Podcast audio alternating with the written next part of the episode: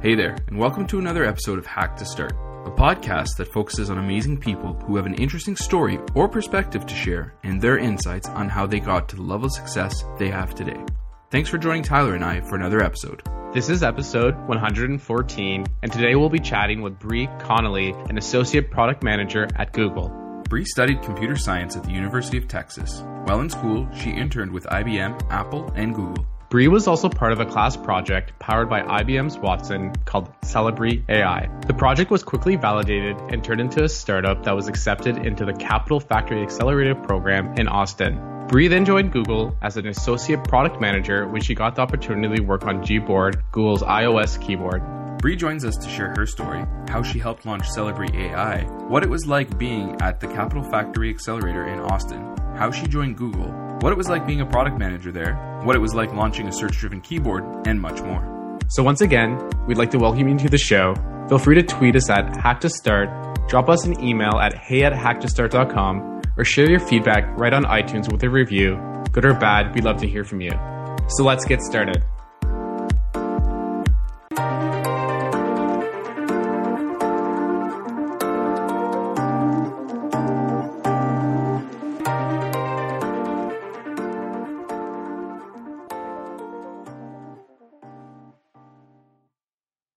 Hey, Bree, thanks so much for being on the show today. Hey, thanks for having me. Yeah, absolutely. We're super excited to have you on to talk about uh, you know the Gboard and your story as an entrepreneur and, and project manager. And uh, I love Gboard by the way. It's actually replaced all my other keyboards on my iPhone. Awesome, thanks. And it's only going to get better, so just yeah. wait. Yeah, absolutely. I'm super excited to see what comes next. I mean, you guys have already done so much over the past couple updates that it, I'm just like, wow, this is just getting better. But before we dive into that, can you tell us a little bit more about yourself? Like, where are you from and, and what did you study? So I grew up in Portland, Oregon, and then I went to the University of Texas at Austin where I studied computer science. That's unreal. And so, how did your passion for tech and entrepreneurship develop? Was that before college or, or while you were studying? I would say I never really categorized myself as having a love for entrepreneurship specifically. I'd always loved technology, and I remember being like 12 years old making and selling MySpace layouts to my friends Nice. and just really loving social media when it came out. So I think that's how I really got drawn into tech. Um, and then when I got my first smartphone, downloading every app that I could fit on my phone. So naturally studying computer science kind of made sense because I saw all these great products and websites that I loved and I wanted to go make my own. I never was someone who thought of like owning a company in high school or when I was even in college. Um, until towards the end, I just always saw cool products and wanted to be someone that got to make them. Yeah, absolutely. And so while you were in school, you actually also had a few internships with some pretty cool companies like IBM, Apple, and Google. So can you tell us a little bit more about like these experiences for you at that time as a student and some of the major lessons that might have come out of that? Google, Apple, and IBM, um, they're all large companies, but they're all very different, especially from an internship perspective. Uh, my first one at IBM, I was really just learning what it was like to actually code in the workplace. I was a software engineer at all three of them. And then at Apple, it was crazy just being able to work with some of the smartest people I'd ever met. And then I went to Google where I just found that I was working with the people that I love, um, but also the culture was a really good fit for myself. So I always felt like every summer I learned more in the three months I was working than I did from the nine months I was in school. That's amazing. I, that's typically the case. I remember doing my first internship, and just the wealth of knowledge that you can get by actually applying the stuff that you learn in class is uh, it's such a learning curve. But uh, after that, you launched your first startup in 2014 called Celebri. Can you tell us a little bit more about this and what really motivated you to start this product?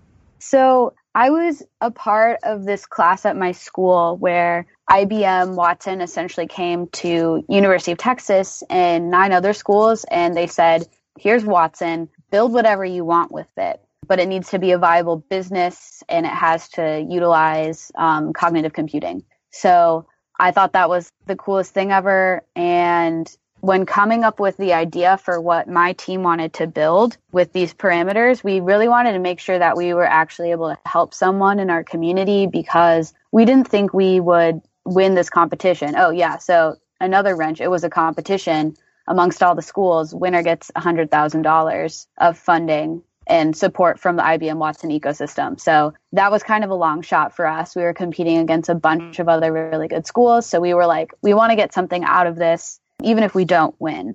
So we started talking to different people in the community about like what the city of Austin needed. And we stumbled across the 211 hotline, which is what you call if you have questions about social services. So if you need help with healthcare or you need to find a food pantry, you call this number and they help direct you to the social services that you need. But in Austin and in a lot of other cities, these centers are pretty underfunded and sometimes you have to wait on the call or you can only call between certain hours. If you speak a different language, you might have to wait even longer because they might not have an operator who can help you. So we thought we could use natural language processing to answer some of these questions for people and point them towards the services they need based on a bunch of different information about them without them having to call. And that way, the call centers could focus on the really complicated problems and help the people who, you know, needed a real human and we could offload some of the quicker calls. So we worked together as a team and with the United Way 211 call center in Austin to scope that out and actually make it a reality. And then we also realized that the same strategies we were applying and um, basically how we're using Watson and how we were using natural language processing, we could apply that to other areas as well. So we ended up coming up with a couple of different target areas that we could do in private industry as well. And we pitched that in the IBM competition and um, we ended up winning, which was awesome. So from there, it became less of a class project and more of a full time job. So I became a part time student and worked on that for about nine months until I joined Google. But yeah, it was crazy. You know, we were just a class project and we were seven people who did not really know each other. And then we came out of it as a real corporation. So there were a bunch of different bumps in the road there. I'm so happy that IBM had this opportunity for us, but there's a certain number of obstacles that come forming a company with co-founders who were not friends or even acquaintances before getting funded. So, you know, we worked through that and it took us a few months to really get a team of people who are really committed to taking this to the next level. Um, and after we did that, things just moved super quickly. So we joined Capital Factory and from there it just we got more contract. Now I think there's like 40 people working there. That's amazing. So, so as you mentioned, you guys got accepted into the Capital Factory in Austin. Can you tell us a little bit more about the process that you used to apply for the program and what it was like to go through an accelerator? So, I was part of the Longhorn Startup class at UT Austin. Basically, it's this class that's taught by a few people from Capital Factory, um, and they bring in guest entrepreneurs to speak to you. So, I, that's where I found out about Capital Factory and the whole application process. So after that, we applied online with an application. And um, then we made it to the interview round where you basically give your pitch. A couple of partners and the founders of Capital Factory grill you, um, very similar to other accelerator processes. But we we got I remember getting the acceptance email like the same day that we applied, and that was an incredible feeling. The mentorship process was great. They basically have this mega calendar where you can schedule office hours with really anyone you want. So anyone is really accessible to you. We had a lot of problems, I think, from the beginning with just how it was conceived, really finding our vision and like a good fit for us because we had some talent and we had some cool stuff working, but that question of like, how are we going to apply this and where's our like our true vision where does that lie that was really hard for us. So we were able to work with mentors to come up with a really solid strategy that kind of helped the vision of the product moving forward. And in terms of hiring people, that was the other thing that Capital Factory helped with. We were able to do interviews for people at Capital Factory. They have a career fair like twice a year where people come and bring their resumes, which is crazy because when you're a really new company of basically just new grads, it's kind of hard to make those connections. And that was something the accelerator was able to offer for us. I actually ended up leaving before we hired anyone, though. I mean, the process, it takes a while, and I decided to move on to Google before I ever saw it through. But they have done really well since then, um, and they have a pretty stacked team. Yeah, absolutely. No, it's super cool. And so, as as you mentioned, you know, you you joined Google as an associate product manager. So, can you tell us a little bit more about how you created the opportunity to work at Google, and and what was that process like, going through the interviews and picking a team that you would end up joining? I was a software engineering intern um, the summer before my senior year. So I had actually been working there for three months. And then I remember working with some really great product managers on my team. And I was always kind of like, how did you guys get this job? This is great. And they told me about the APM program, which is the Associate Product Manager program. And I interviewed before my senior year. So before any of this startup stuff happened, I actually already had a job offer to be a product manager at Google but the interview process is pretty thorough. There's some phone interviews, then you have a bunch of on site interviews, um, a writing assignment, and then you meet with the program's director and also VP of Android, Brian Rakowski. And after that lengthy process is over, you find out if you've made it. Wow, that's a pretty crazy uh, process for sure. So, one of the first projects you had a chance to, you know, work on was the Gboard. So, for those who might not know, can you tell us a bit more about what the Gboard is? Yeah, Gboard is an iOS third party keyboard that focuses on number one, being a great, fast, reliable keyboard, and then number two, making communication more fun and easy with things like search. So you can share your search results from Google. You can also search emojis and you can search and send GIFs. Since the launch, we've added some other cool things like themes, so you can change what your keyboard looks like and we've also added something called conversation to query. So basically, this is all on device. It's pretty cool. Based on what you type, we can suggest queries for you to search in Google. So if I was saying, want to grab drinks later tonight, we would suggest bars near you. Yeah, super cool. And uh, like I said earlier, it's definitely the, the it's beaten out all other keyboards for me, and it's the one that I use all the time because uh, I just love the swipe and just everything that it does it is awesome. So, how did the idea for like Gboard come about, and how did you end up joining that team and helping you know make it a reality? One of the cool things about Gboard is that there were a lot of people thinking about it from different parts of Google, but we didn't know that each other was thinking about it it's kind of a fundamental problem if you've ever been typing in a messaging app and then you want to go search for something on Google and then you have to copy the link at the top or like copy the restaurant name or something, go back to the messaging space and send it to your friends. So, um, a couple of different groups of people were like, man, we should make this easier. Eventually, we all synced up together, and thus the team for Gboard was born.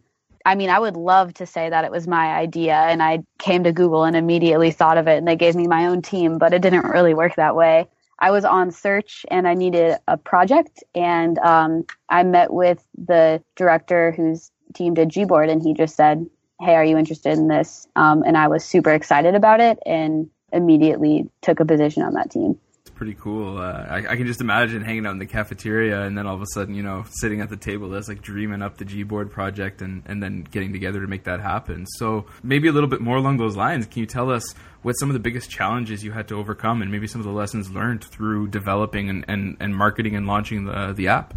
Yeah, yeah. So number one is Google is a very obviously it's very established where you think of Google as the blue links and maybe some knowledge cards and you vertically scroll, and that works very well. So when we wanted to take all of that and put it inside like a third of your phone, that became pretty challenging from a design perspective. So one of the things that we did was testing early um, with users and doing it very often. In the beginning, we had, you know, there were like 10 different ways Gboard could have gone, but we would test with different Googlers all the time. We would do external testing just to make sure that we were on the right track. Because when you take something that's so familiar and you put it in a space that's so different, I think it can be really easy to be blinded by your own personal opinions. So we wanted to make sure that we were actually doing what's best for something that's so sacred to the company. Um, and we landed on the design that we have now. That's awesome. Are, are you able to share with us like how long the actual process took to come up with like the very early concepts like you have mentioned and then actually go through, implement it and market it? Yeah, we started working on Gboard in August and probably more like September of 2015, and we were ready to go and launch by May.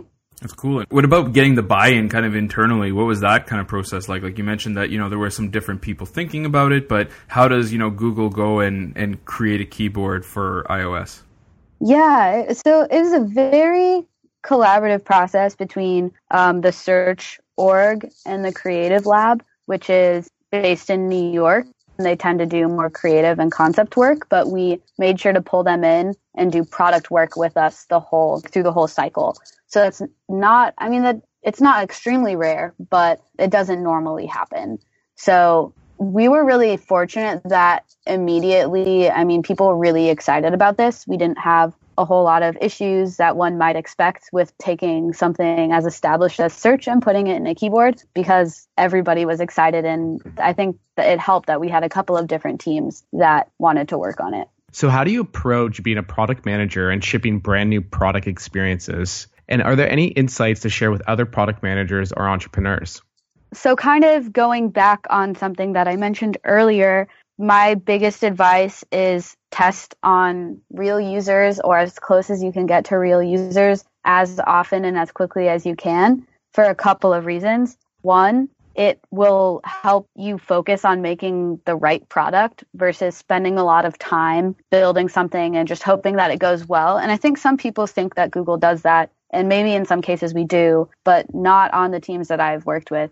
We prototyped all the time. We would do user testing with whether it's like just dialogue and we just have it in te- like as note cards in front of people or whether it's a real app just making sure you test all the time helps you keep i think the focus in the right place but also kind of like a side benefit to that is that when there are people that you might disagree with or people you want to get buy-in for whether it's your marketing team or your director or your engineers if you have hard data that says this is what you know, you want to press a point, if you're like, this is X amount of people prefer this way over this way, at Google data gets you really, really far. So making sure that we're monitoring what features are doing the best and what features are doing the worst just keeps us focused in the right place. And then I can also use that to kind of get buy in from different teams as needed.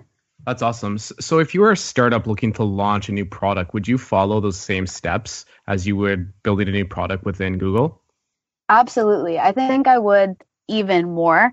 I mean, I, I know that there's always added pressure to launch and get something to market, but I think if you look at your investors and just people in your community the same way that like I look at like my directors or my marketing managers that I want to get buy-in from, having data no matter how small you might think it is, I think that makes for more convincing arguments and it makes for better products. Yeah, no, for sure. So, what's your day to day role like as an APM at Google?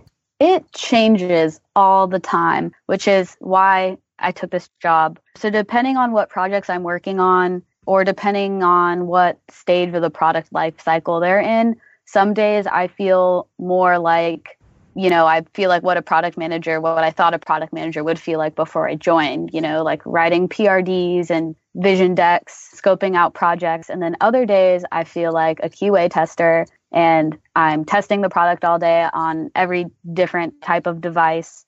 Other days, it's spent all with marketing and I feel like a marketing manager. So there's no clear day to day, but I think that's what makes it a fun job for me. Yeah, for sure. Being able to kind of jump around and try new things and kind of with different teams um, must be a really cool experience. Yeah, and this is, you know, this is my first job right out of school. And part of the reason why I took this job was because I didn't know what I wanted to be. And I didn't know that I wanted to be a CEO right out of school. Um, but I also didn't know that I wanted to be an engineer. So taking something like APM has allowed me to try out, you know, be a UX designer for a few weeks or try out marketing and also, I mean, try out like traditional PME stuff and it's helped me figure out what I'm interested in and the type of product manager that I want to be. So I'm very happy that I made this decision. Yeah, that's a really cool way to way to put it. On another note, are there any technologies or spaces you find super interesting right now or are thinking about?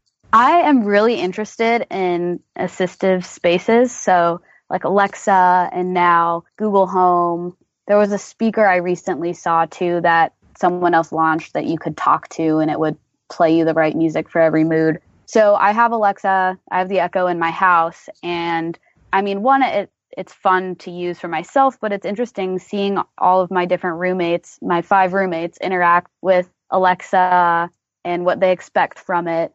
Um, it's like a real, it's like real user testing in my home. So that's kind of consuming a lot of my time recently. That's really cool. So, so would you be able to uh, elaborate a little bit further on Alexa and how you've been actually using it within your household? So there's quite a few things that Alexa does that are pretty cool my favorite example of Alexa is, you know, like this is just me speaking as Bree, not as a Googler. Um, I like the the use case of Alexa in my home during like before we go out to bars or something. So you can use Alexa to order you a pizza while you're having beers at your house. Then you can say, play me music for drinking with my friends and you might get some mix on Spotify. Then you can play games. You can play card games with Alexa. And then at the end of the night, when you want to go to a bar, you can order an Uber. So it kind of encompasses. It's like a like a little assistant in your house. So I found it to be pretty useful. I thought it would be kind of gimmicky and silly, but I've been won over to the assistant space. That's awesome. I, have seen I've seen the tool out there in the past, and I just haven't kind of jumped on the bandwagon to grab it. But it's it's cool that you've kind of share your experience with us. It seems like a very very cool product. So, do you have any like recommendations of like great content that you've come across lately, either a book, video, or blog post? Yeah, this has absolutely nothing to do with what we've just talked about, but I've been on a lot of planes lately and listening to a lot of podcasts. And I listen to radios Radiolab's podcast called Playing God, and it's based on a book called Five Days in Memorial by Sheri Fink, and it's all about triaging. So, triaging at a hospital during Hurricane Katrina, um, also triage in Haiti after the earthquake. And at the end of the podcast, they ask, there's a town hall, I think it's in Maryland, and um, they're asking people like if you had to be running triage and deciding who gets treatment, who gets helicopter lifts out, how would you do it? Um, all these people, these just normal people, are talking about different frameworks for how to decide who gets to live and who doesn't. It's a pretty like thought provoking podcast, and I recommend listening to it. Yeah, sounds pretty crazy. I'm definitely gonna have to check that out and just just just listen to it and, and, and see what comes out of it. So you know, on a on a different note, maybe just to kind of wrap up, do you have any last thoughts or personal mottos that you live by and you think other people should know about? So I don't have like a neatly packaged personal motto, but when I was in college, which wasn't that long ago, I think this is kind of fitting because, you know, people are starting to interview. It's like almost interview season.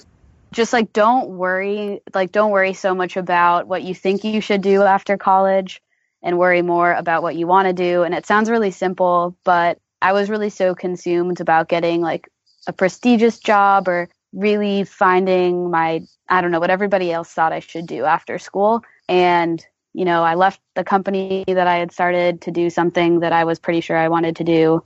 And it was a good move. So I just recommend this interview season focusing more on yourself. And if you need time off or you want to take a crazy or different job, go for that instead of doing what you think other people think you should do.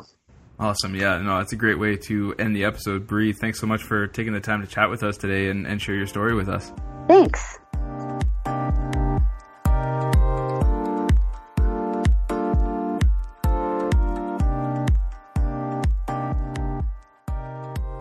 That's another episode of Hack to Start. Thanks for listening, and we hope to have you join us again soon.